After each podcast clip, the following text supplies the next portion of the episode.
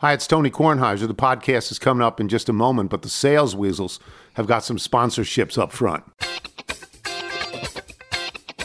Previously on the Tony Kornheiser Show.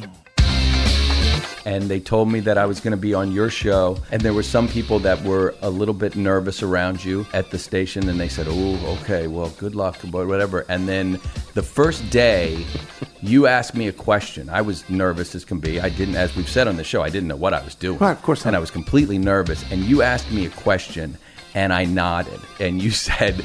Hey moron! it's, radio. what are you nodding for? There's a microphone in front of you.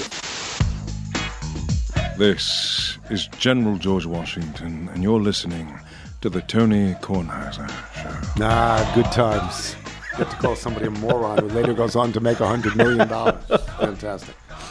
Um, uh, I express for my son and myself our thanks to the ground superintendent at Inverness, John Zimmers, who would love to see us go out there and play. And I've been told, I've never played Inverness. Michael, I've been told it But you know a some of its course. history, right? No. The Hinkle tree? Oh, is that that's yeah? I, 1979 I know the Lon, Open. Lon Hinkle. th- Yeah, I know that. Plant a tree overnight? Yeah, because he was he was taking a different path to a hole. Yeah. he was trying not to shorten that uh, uh, Yeah. dogleg par five. Okay, that's And the connection to Columbia. Hosted the U.S. Open the year before Columbia's. in tw- in twenty. 1920 for Inverness. Wow, that's great. Uh, speaking of golf, I got up early on Sunday in the cold weather to play with Kip Schmeeman. Oh, Kip. Yeah. So um, Kevin and I are playing. And Kevin does The amount of back and forth that I get from you every weekend when I'm sitting there, you know, just a dad of three, and you're sitting, you know, should I go out now or wait for the mist on Saturday to clear? Then you get the most beautiful fall afternoon Yeah, ever. yeah. And then I have to convince you to get out early to play with Kip. Yeah, so we go out, and Kevin, in in the first of all, when you play golf with Kevin, there are so many bets going on. Kevin has to have so many bets going on that I just say to him, just tell me what we owe at the end of the round, and if we owe, you pay it, and if we win, give me half. It's as simple And the as best, that. the real time adjust. He'll ask you, he's like, "Do you normally play this hole pretty well?" Like he'll pull you off to the side of a tee box, like, "You feeling good? Think yeah, you, think you get a he'll put extra money on this hole. All right, You little itch. he had two putts that were just fantastic, rolling downhill putts with a left to right break. And he put the ball behind the hole and it backdoored in twice. Really? Amazing putts. Because normally he gives his putts zero attention. Amazing. And he chipped in once. He chipped in from the sand. Chipped in. Kevin Kevin was fine. Kevin played very well. Um, I played well until I didn't play well anymore, but there were some holes I played all right. But he's he's so Kevin knows his swing. Everybody who plays golf has to understand their swing. Where do they hit the ball and where does the ball go after they hit it? And you think, what is he talking about? Well, no, because it's how you shape a shot, it's what you're comfortable with, it's where you stand, it's where you put the ball, it's all of those things. Kevin, when he drives the ball, and Kevin can hit it long.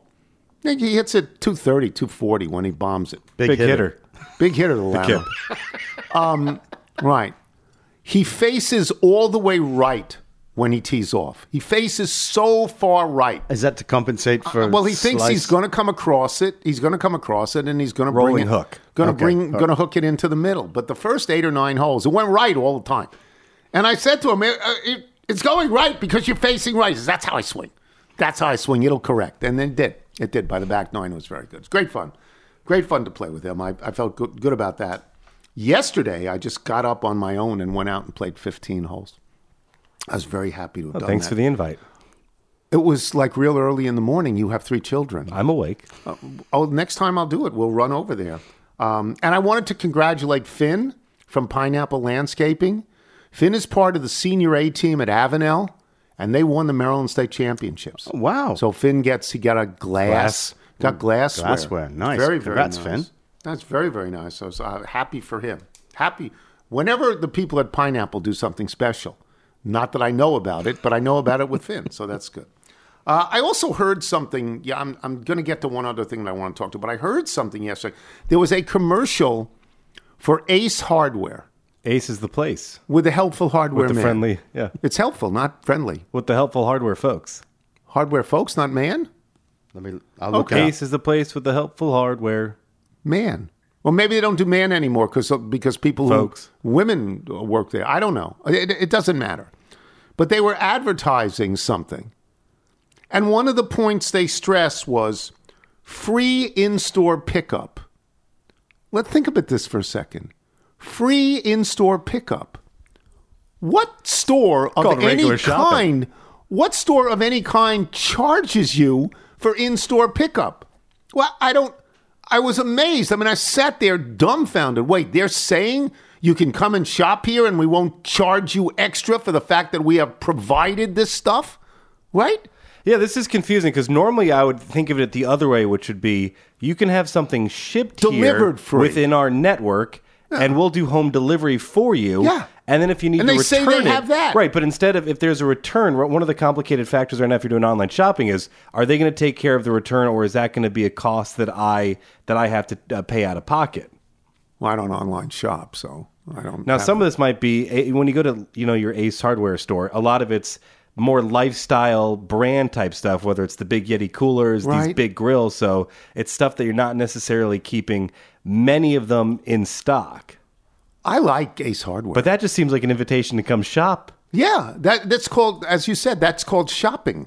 From what I've been able to determine, they, they've changed the jingle a little bit from time to time. Are we but back on that? I think it's Ace is the place for the helpful hardware folks. well, that's what Michael said. and I think that's the score correct- one for him. Score one Yeah. for Michael. Yes. So the Do you other- get do you get the coupons from your local Ace all the Hardware? time, all the time, And then as soon them. as you as soon as you pull it out of your wallet, you realized it was for the two week period that just ended, Yeah, the- and it's not valid for in store purchases or gas refills. No, and, And I've always wanted for propane. And Yeah, it's they can't never use it for propane. And it's never for propane.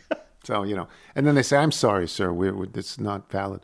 The, walking through an Ace Hardware is one of the most stressful experiences because you're you're going there for one or two items, and then you just want to see where the mood takes you because their shelves are filled with all sorts of knickknacks, and you can't go up or down an aisle without being accosted by a friendly hardware folk. I will say this: that that Strosnider's hardware in Bethesda, Oh, yes. Bethesda, Maryland. The Stro- yes, Strosnider's hardware is an, is an Ace yes, affiliate. The people who work there know everything. They are fabulous. You say, I was thinking about this, and I go, let me take you to aisle seven and give you like nine options on this particular thing. yeah. Stay away from the grass section. They're really good. Why? It's oh, it's so stressful. much. Yeah, there's so much stuff in a small store. There's so much stuff. Yeah, it's a plug. That's my plug for Strosnider. Yeah. Um, all right. So I wanted to get to this other thing. It's disturbing to me. It's very disturbing, and we are recording this, you know, in the eight o'clock hour on Wednesday. So I don't know if events have overtaken me, but there is a report, multiple reports, mostly from Mary Lou Retton's daughter, that Mary Lou Retton is fighting for her life in a hospital with some rare form of pneumonia. And the indication was, since they were asking for funding, that Mary Lou Retton does not have insurance. Well, this is Mary Lou Retton. Like, what do you mean Mary Lou Retton might not have insurance? I know that people are now, and and fairly so, saying that Simone Biles is the greatest American gymnast of all time. And she has the records and the medals to prove that. But she's not the most important American gymnast of all time. Mary Lou Retton is the most important American gymnast of all time. Mary Lou Retton in 1984 at the Los Angeles Olympics put women's gymnastics on the map. Mary Lou Retton, who predates Olga Korbut, who predates, I think she predates Olga Korbut. I thought Olga Korbut was in 76. Okay, then I'm wrong about that. But she's the Comaneci, most important, yeah. Nadia Comaneci. She's the most important American gymnast by 100 miles. I mean, people started watching because Mary Lou Retton, West Virginia girl, probably about four foot 10. You'll, you'll see these clips all day long today as this story develops.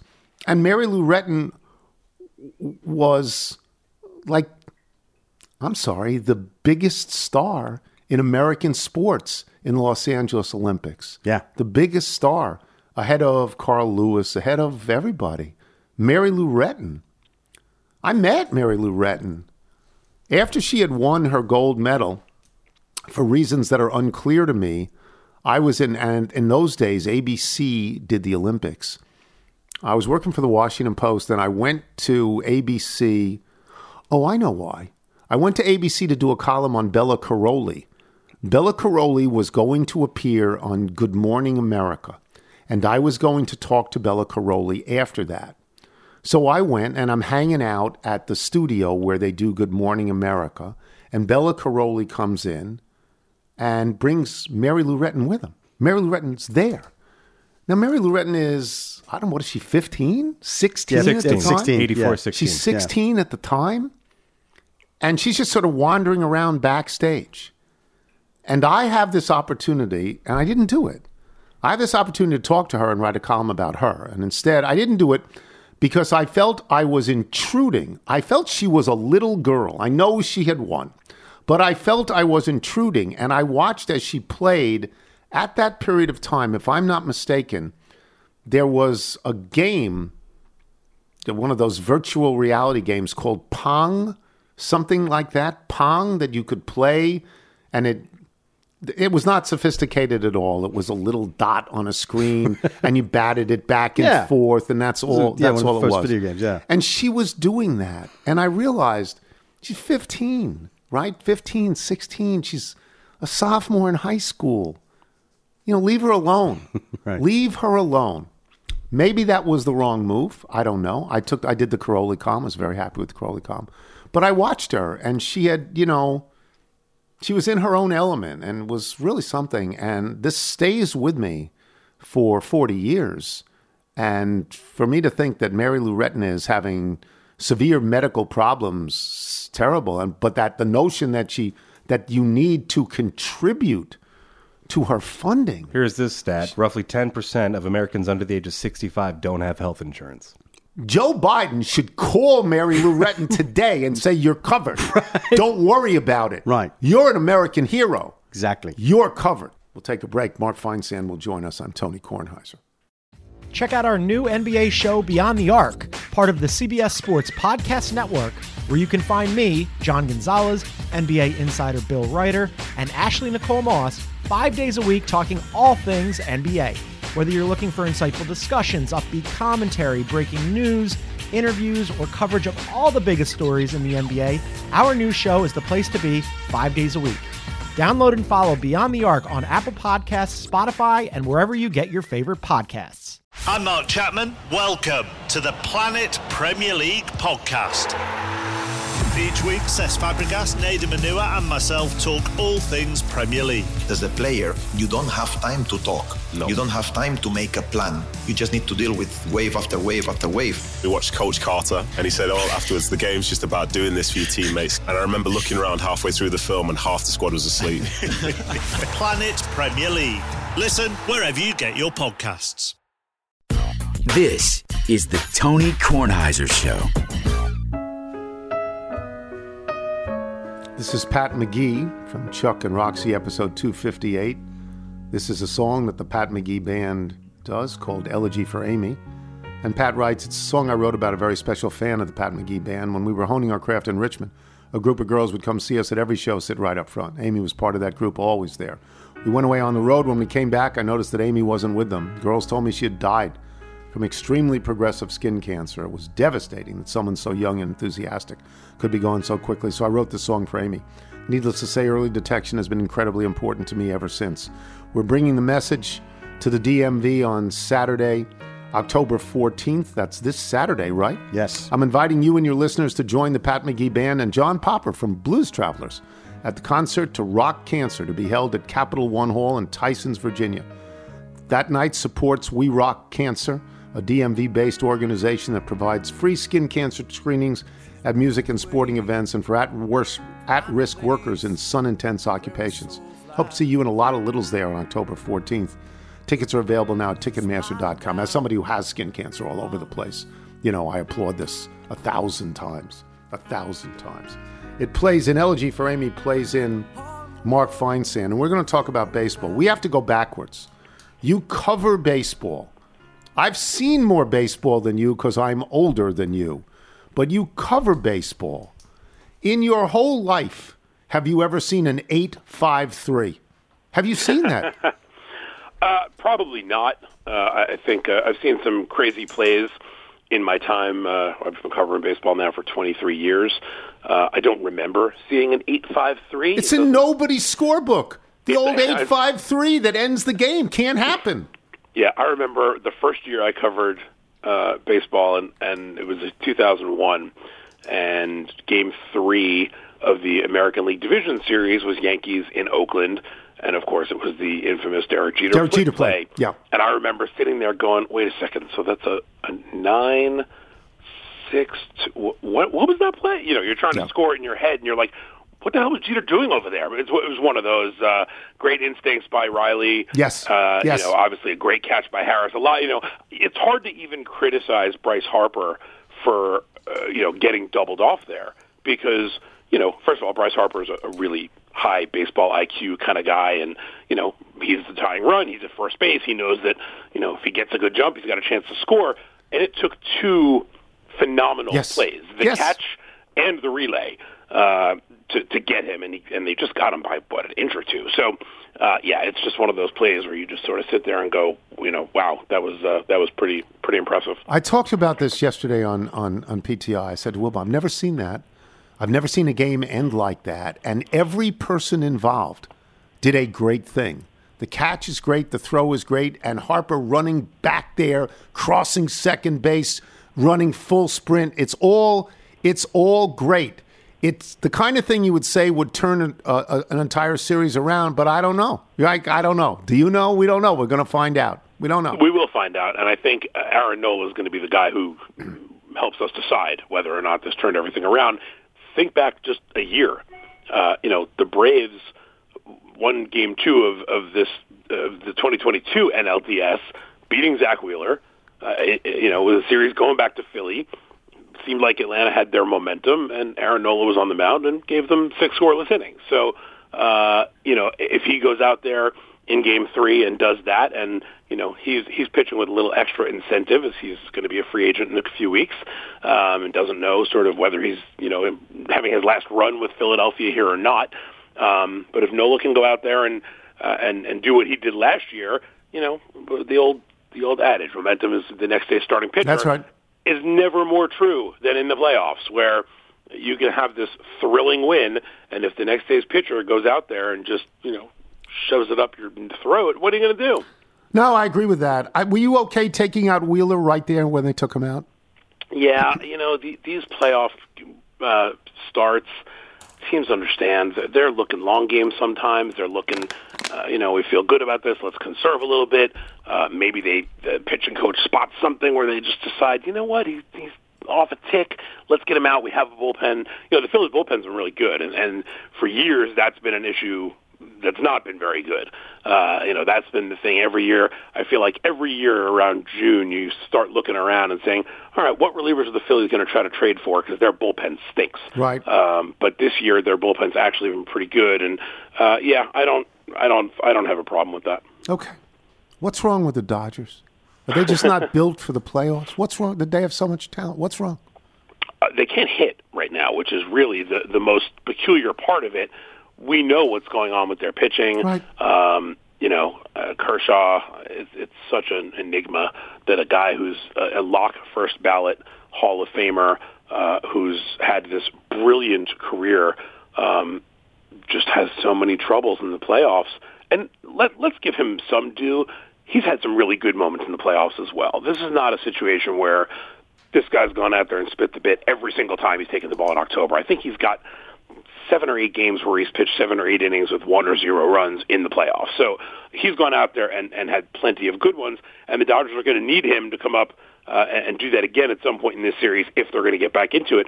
But I think when you look at the, what's going on in this series and say what's wrong with the Dodgers, uh, it starts and ends with their offense. I mean, you look at Mookie Betts hitless in the series. Freddie Freeman one hit. Max Muncy one hit. They're hitting 159 as a team with a 254 slugging percentage. Ooh, it's Uh, terrible. That's not good. And for a team that uh, you know has gone out there all year and just bludgeoned people, and and you looked at that lineup and said, you know, wow, that lineup's incredible.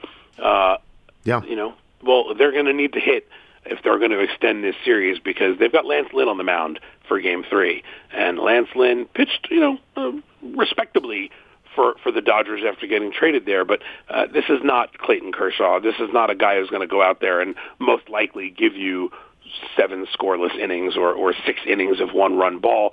Um, you know, now the D-backs are pitching their rookie, the uh, Brandon Pfaadt. I don't know how to pronounce his name. I'm sorry. It's it's, it's hard enough spelling it. Um, you know, th- this this is going to be a, a game where the Dodgers offense needs to wake up and and lead them back, and I, I think they can. I mean, the Dodgers have been there. They've they've been through a lot. Dave Roberts has been to the World Series three times in the last six years. Um, you know, this team has the experience, but you know, coming back from 2-0, going on the road, uh, it's only happened twice, and you know, the Dodgers have a, a big hill to climb here if they want it to happen again. Maybe they could trade for Yordan Alvarez right now because he's killing it. He's that would killing be a it. good Trade. It doesn't matter what they'd have to give up. Right. Um, uh, you know, I said the Dodgers have a, a 254 slugging percentage. Yordan Alvarez only has a 1667 slugging percentage so far uh, in the playoffs. He, he's um, he's a one man wrecking crew, and, and you think about. You know, the thing with the Astros that's always amazed me is you think about the players they've lost along the way. Um, you know, this is going to be, in all likelihood, their seventh straight ALCS. Uh, well, Carlos Correa was a part of a lot of those, and he's Yeah. playing on the team against them right now. George Springer was a part of a lot of those, and he was uh, knocked out in the first round of the playoffs in Toronto. Um, you know, Gerrit Cole was a part of a couple of those. He didn't make the playoffs this year in New York. Uh, so you look at Justin at, Verlander was a part of a couple of those, and he's back. and he's, back, and uh, you know, and he'll be waiting in reserve for for a game five if necessary, or uh, or to start game one uh, against Texas. And Against how, how big is that now? Looking Against by the way that Houston ended up, uh, you know. Escaping with that division, they're going to hold home field against Texas instead of the other way around. Um, but yeah, Yordan Alvarez right now is absolutely unconscious, uh, and and you know he's just every time he gets up, he's a threat to, to put one out. Um, I'm not going to say that I'm shocked that Baltimore did not advance. I'm a little stunned at how widely disparate the scores were. Um, but, you know, when I saw Toronto and Tampa Bay lose, I sort of feared for Baltimore, and they've never been in this situation. And I'm not going to knock them at all. They had a wonderful season. But I am going to ask this Did Corey Seager walk five times in one game? Have you ever seen anything like that? I don't believe it's ever happened before in a playoff game. I think he's the first player ever to walk five Incredibly times in a, valuable. in a playoff game. Uh, you know, he's walked 11 times in the postseason. He's got a 680 on base percentage. unbelievable. In the postseason. 680. That's like Barry Bonds kind of stuff right there, like 2001 Barry Bonds kind of stuff. Uh, yeah, Seager has been uh, a really important piece of it because not only is he getting on base 68% of the time, but he was the first guy they signed that really sort of turned That's this right. this thing around. And when he signed there, and everybody said, "Oh, this is just another typical Scott Boras sending his guy to the highest bidder without any, you know, regard for how you know his the rest of his career is actually going to play out. He's just going to go and, and lose the rest of his career, but he'll have 325 million dollars to do so." Um, and Seager talked about. Uh, you know, Chris Young and, and, and Jon Daniels at the time talking talking to him about here's our plan, here's how we're going to win. Um, and I thought it was really interesting. He he was part of that Dodgers World Championship team uh, in 2020, and he said, you know, the Dodgers hadn't won in 30 years, and and he could really see what it meant to the city and the fan base when they won. And when he heard that the Rangers had never won a World Series, he started envisioning what it would be like to be a part of that team that that did that for the first time. Uh, and you know, look, they've got a long way to go. You've still got to beat most likely the Astros, and then whoever comes out of the National League. So uh, I'm not crowning the Texas Rangers as champions, but it's really impressive to see what they've done. Um, I, I thought it was, you know, ironic for Nathan Eovaldi to be the guy who, who shut down Baltimore's season because he was the guy all winter last year that I was harping and, and standing on rooftops screaming out that Go to Baltimore. that's guy Baltimore needed to sign. Yeah. Um, and and for him to be the one to end the season for me, just sort of put a little bow on it. I, I think the Orioles had a great season.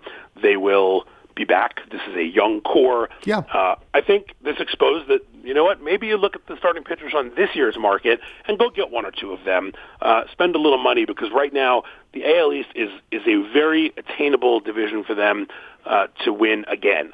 And if you add some pitching to that young core, uh, they're going to be really, really dangerous, you know, for, for a while.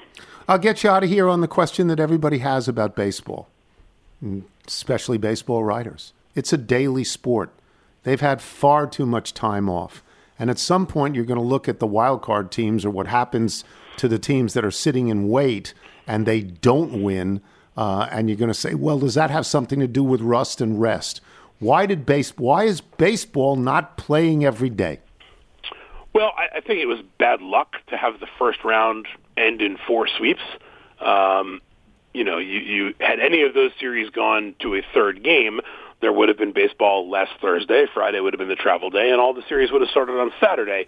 Uh, it wouldn't have prevented the teams that earned the bye uh, from having all that rest because that was going to be built in no matter what.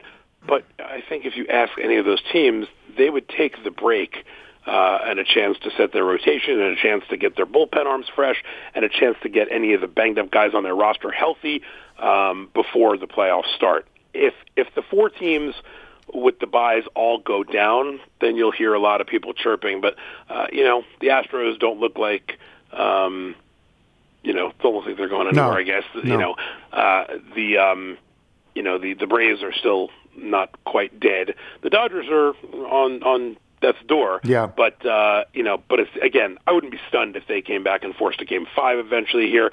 Uh, I, I'm not sure there's anything you can do when you have a situation where um, where an entire round ends in sweeps uh, because you know the the schedule is built out. The World Series is going to be when the World Series is going to be. That's uh, you know for television purposes, for uh, for a lot of different reasons. The, the schedule is built out over the month, and when series end early, th- there are just off days that have to be uh, accounted for.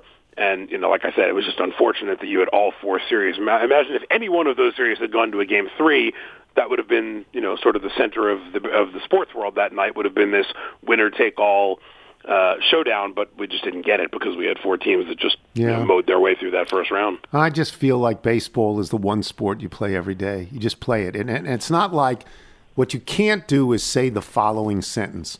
Well, um, we have to change the, the cities. We have to change the hotel rooms. We can't do it. We've blocked it off. No, because you don't know who's going to win anyway. You don't know. You're always prepared for the two different cities and you just move it up. That's just my opinion. And I think it, I think it's football, basketball, the others, they're not daily. This is daily. And so I want to see, I guess I want to see it daily. Thank Yeah, you, Mark. think, Go you ahead. know, like I, Go ahead. like I said, Tony, the, the World Series starts on a certain date, and how it gets to that point, it gets there. Also, real quick, just want to throw a little shout out. I met a a really wonderful man this weekend in Miami at Family Weekend. Turns out he's a little, and uh, Really? uh, his name is Adam Apatoff. Uh, he lives in, in in your area, your neck of the woods, Oh. uh, and he was. He's he's uh, he went to Miami. He has a daughter who goes there, and my son is a freshman there. And besides bothering Chuck Todd all the time, Yeah, Chuck is, well, about Chuck's, Miami. right.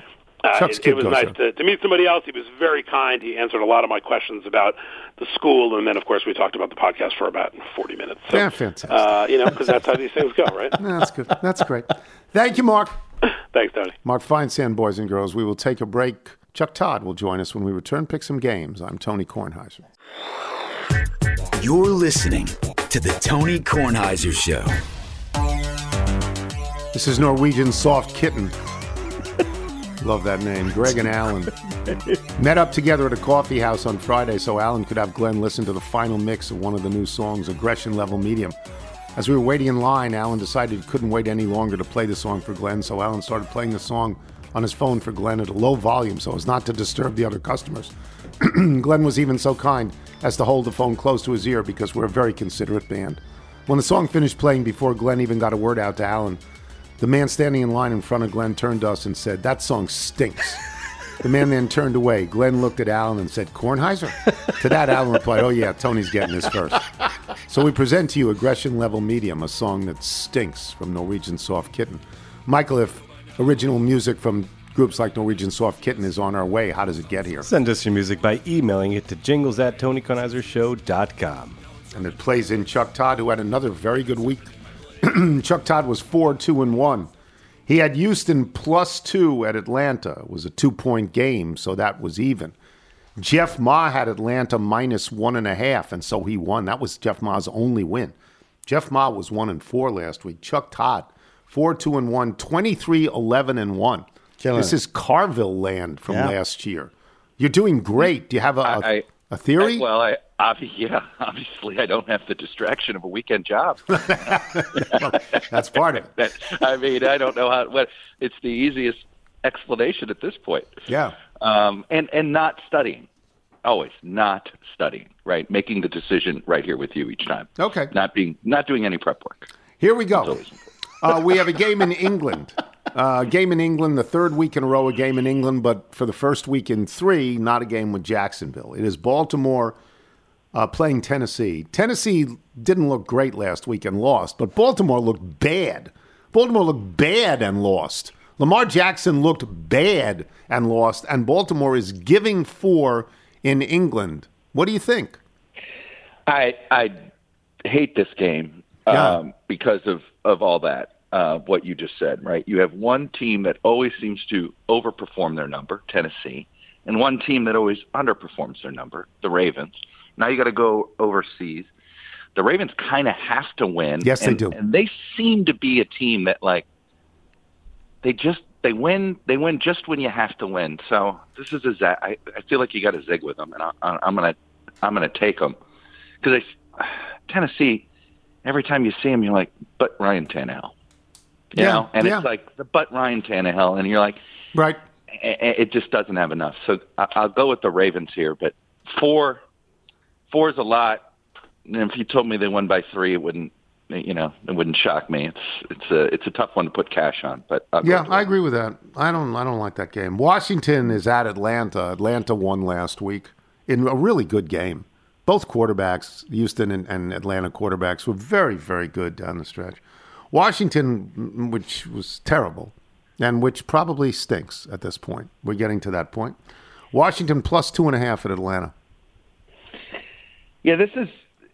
I, I didn't think Atlanta was a good team, and and they they sort of proved me wrong uh, a little bit. I, I thought they were going to fold in that game, and they didn't. You know, they they that was a back and forth, back and forth, and um, I think Washington is not as good as we thought they were, are they? I don't think so. Yeah, and is this a spiral game? Is Tell me what that means. Lose this. Oh, meaning then they keep going down goes- the drain. I don't know. Yeah. No, I don't know. I don't know. You know, there's there's uh, this is so weird for me to say. The coach of Atlanta is Arthur Smith. His father is Fred Smith of FedEx. You, you you love that fact. don't I, yeah, I do because I, I I think that's a tremendous achievement for a kid to get to be Let a head coach. you this: If your father was the founder of one of the largest companies of all time, Yeah. would you still have gone into sports writing? You think? Well, if I wasn't, if it wasn't made clear to me that I had the inheritance when I reached 25, I probably would have had to get a job, and yes, I would have gone into sports writing. Oh, but if the inheritance, if you Well, then I would have. I wouldn't have done anything. I would have had no job at all. But but I'm sort of wondering if if Fred Smith says to Arthur Smith, "We know Snyder's not there anymore, but let's shove it to Snyder. Let's win this game by a Oh. lot." I just Boy, that's a fun. That's a fun thought. Yeah, well, only people who really are nasty and hold grudges like me.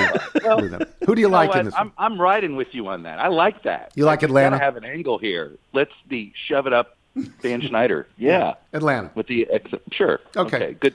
I'm with you. That so we blame you for this. That's fine. You can do that. Um, Here's a game, the line I don't understand. I don't understand it. Seattle went from two and a half to plus three at Cincinnati. Seattle's a three and one team. Seattle's a pretty good team. Cincinnati is totally dependent on Joe Burrow. You have no idea what his calf is going to be like. I know they won look- last week. Hmm? He looked amazing. He looked great. He looked I great. mean, but he looked. It, it, looked like he had some magical powers on his calf. Like he was like, where, where did he like get stem cell treatment or something? I mean, it was. It Yeah, he was looked night great. and day. He's a great quarterback. He's right under Mahomes. He's a great quarterback. But I'm surprised Seattle's getting three. Who you got? I, I'm I'm going to ride with the Bengals. I'm going to I'm going to believe that this is a corner that they turned. That Burrow's now healthy. Burrow and Chase, and Okay. they're going to string together four or five wins in a row, and we're all going to look back and go, "Oh, they did it again. They just had a slow start, and here they come." All right. So I'm going to bet on that. Um, whether I'm, you know, obviously I'll, I'll learn pretty quickly if that's a, If it doesn't work uh, out. If it doesn't work out. Exactly. San Francisco, coming off in a huge win, just pounding Dallas, is at Cleveland. Cleveland isn't any good, but this is the kind of game you lose. Yeah, this is the kind of game you lose, and San Francisco's giving five and a half. Oh, have you looked at the weather forecast? No, is it bad? Yeah, it's just going to be wet. Yeah. It's October. It's Cleveland. It's cold. I just yeah. Yeah, right. You can picture what this game's going to be like. San Francisco's going to wish they weren't in it. Uh, I, I'm all over Cleveland in this. Yeah, I mean, I don't. I, San Francisco is is a great team, but everybody loses once or twice. They may not lose this game, but this is not a game. I'd stay away from this in San Francisco. Indianapolis, a surprising team, but likely without their lead quarterback. Though Gardner Minshew has been terrific walking in there. Indianapolis getting four at Jacksonville. Jacksonville finally back. Cleared customs, finally back from England. Who you like in this one? Yeah. Four is a lot of points, um, and this is you know, Gardner Minshew. This is his former team, Yeah. right? He's going to be fired up. These are his people. Yeah, I- Duval, right? This is Duval. This is Yes. This is where Minshew mania was born. That's right. Um, I, I think that's that's too big of a spread.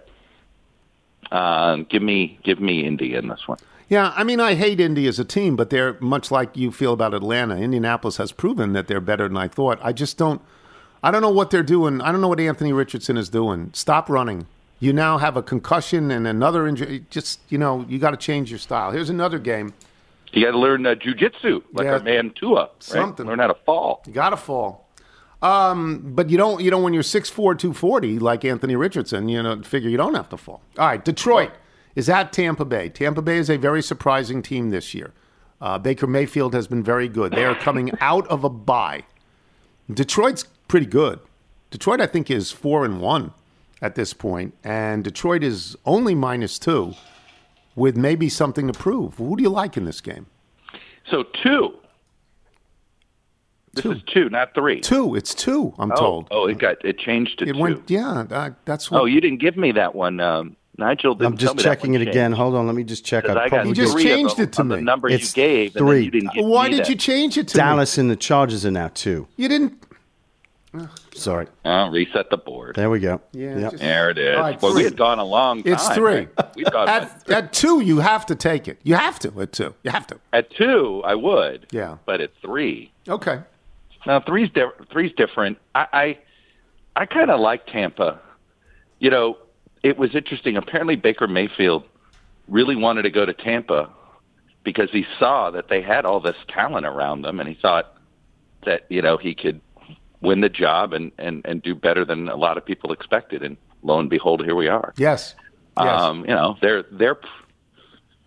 I mean, Detroit's a better team, but they're going to be outdoors. Jared Goff outdoors on the road has usually been a problem uh, before the Lions were considered a, a juggernaut. Give me Tampa. okay. So I'm, I'm angry now because I changed that line because Nigel told me to change that line and not the Dallas line. Anyway, It's a live show. Dallas. Who are we angry at? Are you angry at Nigel? Yes, are you I'm angry at? I'm angry. Or are you just angry at people? No, I'm you just I'm angry at Nigel very specifically. Later in the day, oh. I'll be angry at Wilbon, but now I'm angry at Nigel. Dallas is minus two at the LA Chargers. That's the Monday night game. I don't I on I don't know why Dallas is favored in this game. I don't understand this. why they're the favored? Chargers. Huh? Would you ever make the Chargers a favorite? Well, I mean, I the mean, Chargers you're are having- they disappoint you, but they've got if Justin Herbert gets hot, he's really good. So I know what I like in this game with real cash money, and that's the over. Like I think this game will be a shootout. right, This is I think this is going to be a very entertaining game. I think we're going to enjoy ourselves. more Dallas fans than Chargers games. Uh, Charger Oh. fans at this one by a lot. Hundred percent. Yeah. Um, look, this is what these are the games Dallas wins. Okay. They, they beat the teams they're supposed to beat. I think they just don't know how to beat Good teams. you know teams that are more fit. Well, specifically teams with better coaches, which in this case the Chargers. They do not. Not That's necessarily. Brandon Staley it goes for it all the time. He seems like a weird guy. And um, they get out and they can get out physical, and this is not. And the Chargers are not a physical team. Right. So I, I just sort of Okay. look at those two things, and I, I'm semi comfortable with it with the Cowboys in this You're 23 11 and 1. You know, so Yeah. we're listening to you. One. Oh, fair enough. It's really like good. It. Thank you, Chuck. Chuck All right, Todd, guys. boys and girls. If we gave you Chuck Todd, that would be more than enough. But we go the extra mile for you. We give you a monkey. See the monkey, he's scritch, scritch, scratching, watching his iPad, smoking and laughing, hanging hanging with Bud Grant, tap, tap, tapping on his purple attache. Nigel's going to the zoo, zoo, zoo. Reginald's got the vice by two. Sometimes he throws his poo, poo, poo. When he's had too much Johnnie Walker Blue. So was he at the zoo? Well, he was and he wasn't. He was just outside of the zoo. Okay. Look, this has not been a great year for Reginald. No, he's four and eleven. Four and eleven. Not five and eleven. He's worse. he's worse He's this- worse. He's right. four and eleven. The Olympics one game this week. So um, apparently he's taken a big hit financially.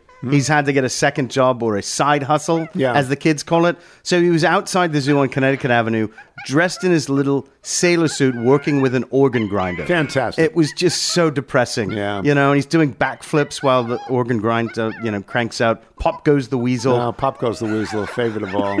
It's just so. Fortunately, I caught him on a lunch break, so we went over these matches with. The first one we gave him was the Washington football team getting two and a half at the Falcons, and he showed uh, a picture of him in Buckhead having dinner with Steve Bartkowski, Jerry. He wants Glanville. Atlanta? He wants Atlanta. He wants Atlanta. Yes. Wow. I believe with Chuck Todd in that one, right? Yeah. Now he's picked Washington incorrectly every Time after time after time. so he'll probably get Time after this one wrong again. Uh, the next one we gave him was San Francisco giving five and a half at Cleveland. Um, and this was a lovely photograph of Reginald touring Alcatraz with Willie Mays, Juan Marichal, and Merton Hanks. Okay. Tells me he's got ties to the Bay Area. He, He will take the indeed. 49ers. And the last one, I'm not sure exactly where this photograph was taken, but it was a picture of Reginald working the grill at a Waffle House. I'm just going to assume it was in Jacksonville, although I'm not sure which one of the 45 Waffle Houses it particularly was. 45, like 45,000. so he's going to take Jacksonville. Yes, and give the He's four. going to give the four. Yes. All right, good for him. All right, we will take a break. Mailbag when we return. Emails, jingles. I'm Tony Kornheiser. This is the Tony Kornheiser Show.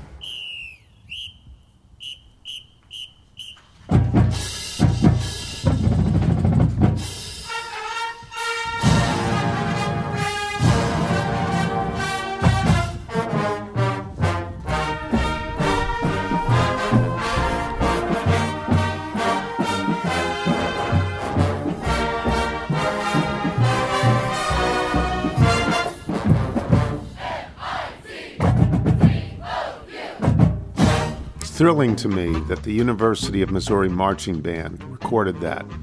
The other day, we had another school choir Oh, yeah. record something, the John B. Dye School.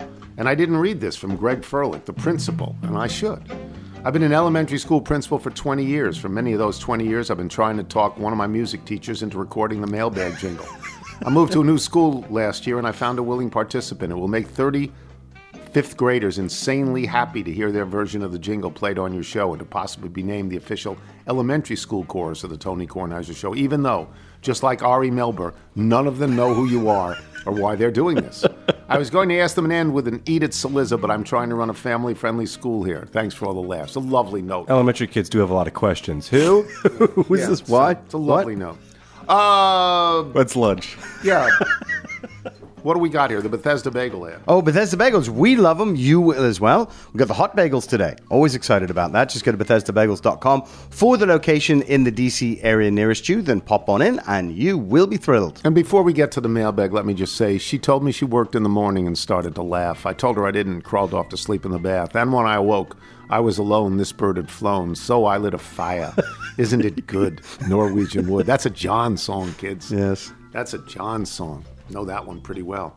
Thanks to our guests today, Chuck Todd, Mark Feinsand. Thanks to all of our sponsors today. Remember, you can listen to us on Apple Podcasts, Spotify, Google Play, and Audacy. If you get the show through Apple Podcasts, please leave us a review.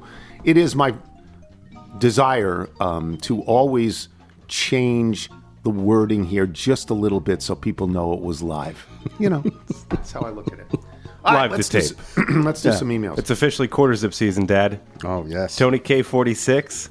And just so you know, vest season on deck. Okay, vest season would be great. Check out JohnnyO.com. They have a new partnership with the NHL. You can look like an official coach with those quilted vests. What's the code again? TK? Tony 46. K46. Love Can it. I get those lined pants? Yeah, the, the tailgater pants. Yeah, I want have to 'em- check to see if they make those again. I want That's to going walk back the dog deep in the into winter. the into the the Creedon collection. well, if I- you will. yeah, Pete Creedon had them. Yeah, he had shorts though. He had final line shorts from johnnie-O. Hmm. That was weird. to me. Creedon's crazy. Creedon. Dear Mr. Tony, but really Michael, this is from Catherine O'Connor. Okay. There's a place in Philadelphia that I think you should explore in your quest for the best coffee ice cream, Gran Caffe L'Aquila.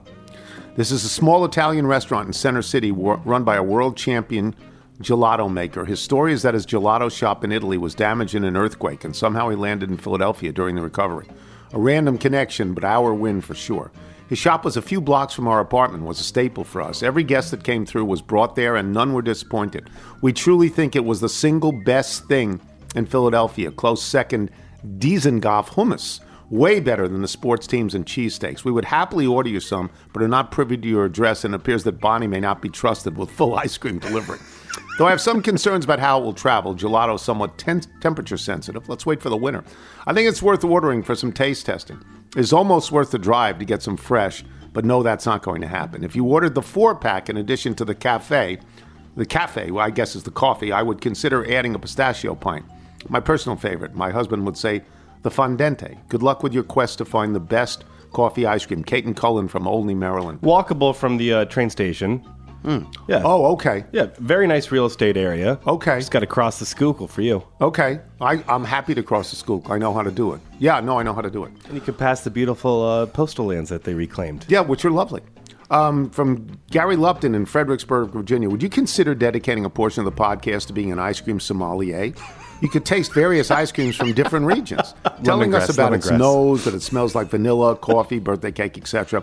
You could also tell us as how it melts and what kind of legs does it have. When tasting it, do you detect not only flavors of coffee, but hints of berries, citrus, cinnamon, ginger, clay, etc.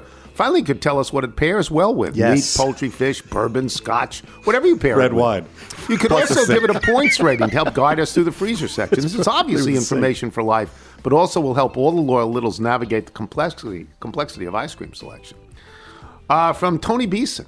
In your quest to find the best coffee ice cream, have you considered the coffee ice cream from Dollar Tree? Hmm. I didn't know Dollar Tree had ice cream. He sends a picture of it. No schmutz, no extra flavoring, made with cow's milk, not almonds, locally distributed out of Chesapeake, Virginia. And the cost is only 125. Sounds perfect, right? There is one catch, and perhaps this is a deal breaker. On the back of the label, it says contains a bioengineered food ingredient. Yep, that- I nope. don't know what that means. It's honest. It's Yeah, honest, but bioengineered- There should be a warning label, not just hidden in the ingredients. I have never been to a Dollar Tree. Never. I've, I I pass them all the time. Never been- There's well- three or four of them on Uh, the way to Delaware. there's to an interesting piece in the Wall Street I've Journal about the rise of Dollar Tree and those types of stores uh, as you try and fight inflation. Did you go to five and below? No, I've never even heard of that. Okay. Don't know what that is. Usually just- great places is- to find some kitchen staples. Okay. From Sean in Ashburn, Virginia. I know we're not doing one in a million anymore, but Michael's discussion of the Cox Farms hayride reminded me of a chance meeting I had 15 years ago. I was on the Cox Farm hayride with a woman whom I'm related to by marriage and our one year old son. I was wearing a t shirt from my alma mater, Carnegie Mellon, humble brag. A man sitting across from us said an old friend of his had a son who recently graduated from Carnegie Mellon. He said, um, wait a second, a son? He said her name. Done that, so this doesn't. Oh, okay. He said her name. I don't understand this.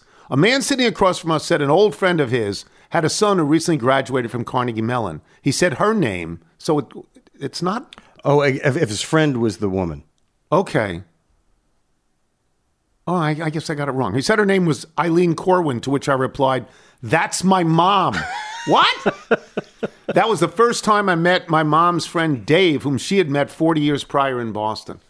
I think, Sean, I think I, you, the sentence is confusing to me. Yeah, we're gonna. But that is one in a million. Yeah, it's cross generational. From PJ Donnelly Yes. in Springfield, Virginia. I was so pleased to hear your anxious adventures as a chaperone using mental math. This is from Michael. Current pictures and name games of the seven individuals you were placed in charge of while out in public. You describe my everyday to a T as a father of seven children, constant roll call in my head. How many I have eyes on, and of course, what everyone's name is. Granted, mine range in age from 13 to 9 months, but I applaud your effort. Uh, it's like the fugitive. Just widening the search. Yeah. From Ruck at the Save, Soviet Safeway in Silver Spring.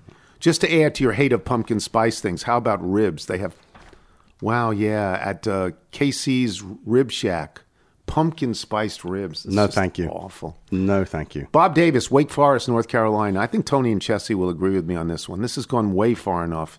At the grocery store, I saw Greenies dog chew treats in pumpkin spice flavor. Really? No.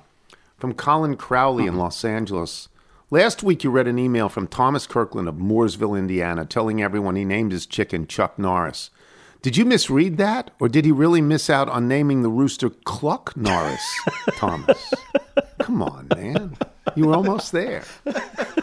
From Elaine Caffrey in Duluth, Georgia. Since I mentioned Statesboro last week in my email referencing my cousin's unfortunate encounter with Gatorade, I thought I would follow up since you mentioned the song in the Youngbloods. The Statesboro Blues was written and recorded in 1928 by Georgia bluesman Blind Willie McTell. It has been recorded since by Taj Mahal and the Youngbloods, but the most popular and recent version was done by the Allman Brothers. It is the most common version, referenced by those of us who matriculated at Georgia Southern University in Statesboro, a great college town. From Steve Allen, not that Steve Allen, for those who remember, in Portland, Oregon. Last Wednesday, while driving in my pristine Subaru Outback, I know, I know, my ears perked up when I heard that Reginald had been hanging with Mel Renfro recently. We Oregonians have much to be proud of world class wines and wineries, including Bell's Up and Willamette, great cheeses and pristine beaches and world class skiing. But for some of us Oregon sports fans of a certain age, Mel Renfro makes the top 10, maybe the top five. He's an NFL and NCAA football Hall of Famer, as you probably know, but he also excelled in track. But did you know he played his high school football with Heisman Trophy winner Terry Baker at Portland's Jefferson High School? I did not. Mel's older brother, Ray, he played in the league too, played on the same team. My sister's high school alma mater, Beaverton, from the other side of town, played Jefferson for the 1959 state championship. Of course, Jeff won, and my sister went to Oregon. So, so did I, however, briefly. That's interesting. Alex Lau. While I'm not yet a man, I did just have my first child, a masculine child, a life event I haven't been lucky enough to have read about on the show, but was lucky enough to have happen. In any event, while I'm usually not one for sappy email variety, I want to thank you for your continued ramblings three times per week. I now mostly listen to you while I'm half awake feeding my masculine child in the middle of the night, and while I can't think of emails that are as witty as they used to be, due to most of my remaining brain cells being devoted to care for an infant and for work, I appreciate using at least 1.5 brain cells three times a week while listening to your podcast. Keep on potting, and please tell Connor, Cormac, Bobby, and Jack of Georgetown Rugby to eat it. Look forward to that first blowout. From Tim in. What do you mean? I I think you could read between the lines. Oh, okay. Bootsy's big first blowout was after the uh, Katie Ledecky pop up episode. Okay. Okay. Tim from the Midwest writes Before we get to the mailbag, let me just say there's a girl in this harbor town and she works laying whiskey down. They say, Brandy, fetch another round. She serves them whiskey and wine. One of the worst songs ever made. One of the worst. From Evan in Michigan. I'll pay for Rosetta Stone if it would help me understand Carville. Do they have Raging Cajun on the language list? I'll hang up and listen. And for for uh, for Forsetti James, David Simon, the creator of The Wire and a 12-year reporter for the Baltimore Sun. Yes, and he was really good. Yes. Recently tweeted a link to an article about his longtime love for the Baltimore Orioles. Based on your recent fascination, who belongs on the Mount Rushmore of Baltimore sports, I asked David his opinion. Attached is a screenshot of his response. Brooks Robinson, Johnny Unitas, Michael Phelps, Toots Barger. I look forward to three weeks of Toots Barger Mount Rushmore pro con conversation on this show. Yeah, I don't know Toots Barger. I had to look her up. oh, it's a her? It's a her duck pin bowling champion. Fantastic. Fantastic. If you're out on your bike tonight, everyone, as always, do wear white. Leave the gun. Take the cannoli.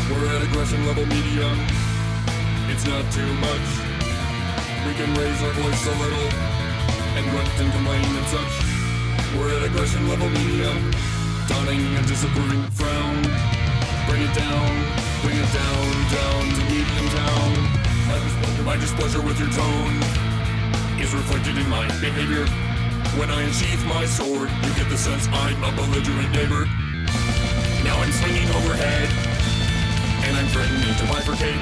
When you feel the glint from the sun off the edge, hold on, I left my phone and vibrate. What's this now? I'm getting a call. It's my husband.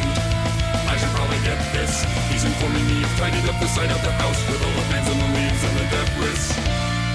Standing with my blade in the sky, the imminent drop and slice. I'm reminded that in certain situations, you can be accommodating and nice. We're at aggression level medium, keeping our language cleaner. My gestures are not impolite, exhibiting appropriate demeanor. We're at aggression level medium, we keep ourselves in check. It's nothing too off-putting, using words like darn and heck. We're at aggression level medium. I regret what I said before. We're done with this night. I'm not interested in decapitating you anymore.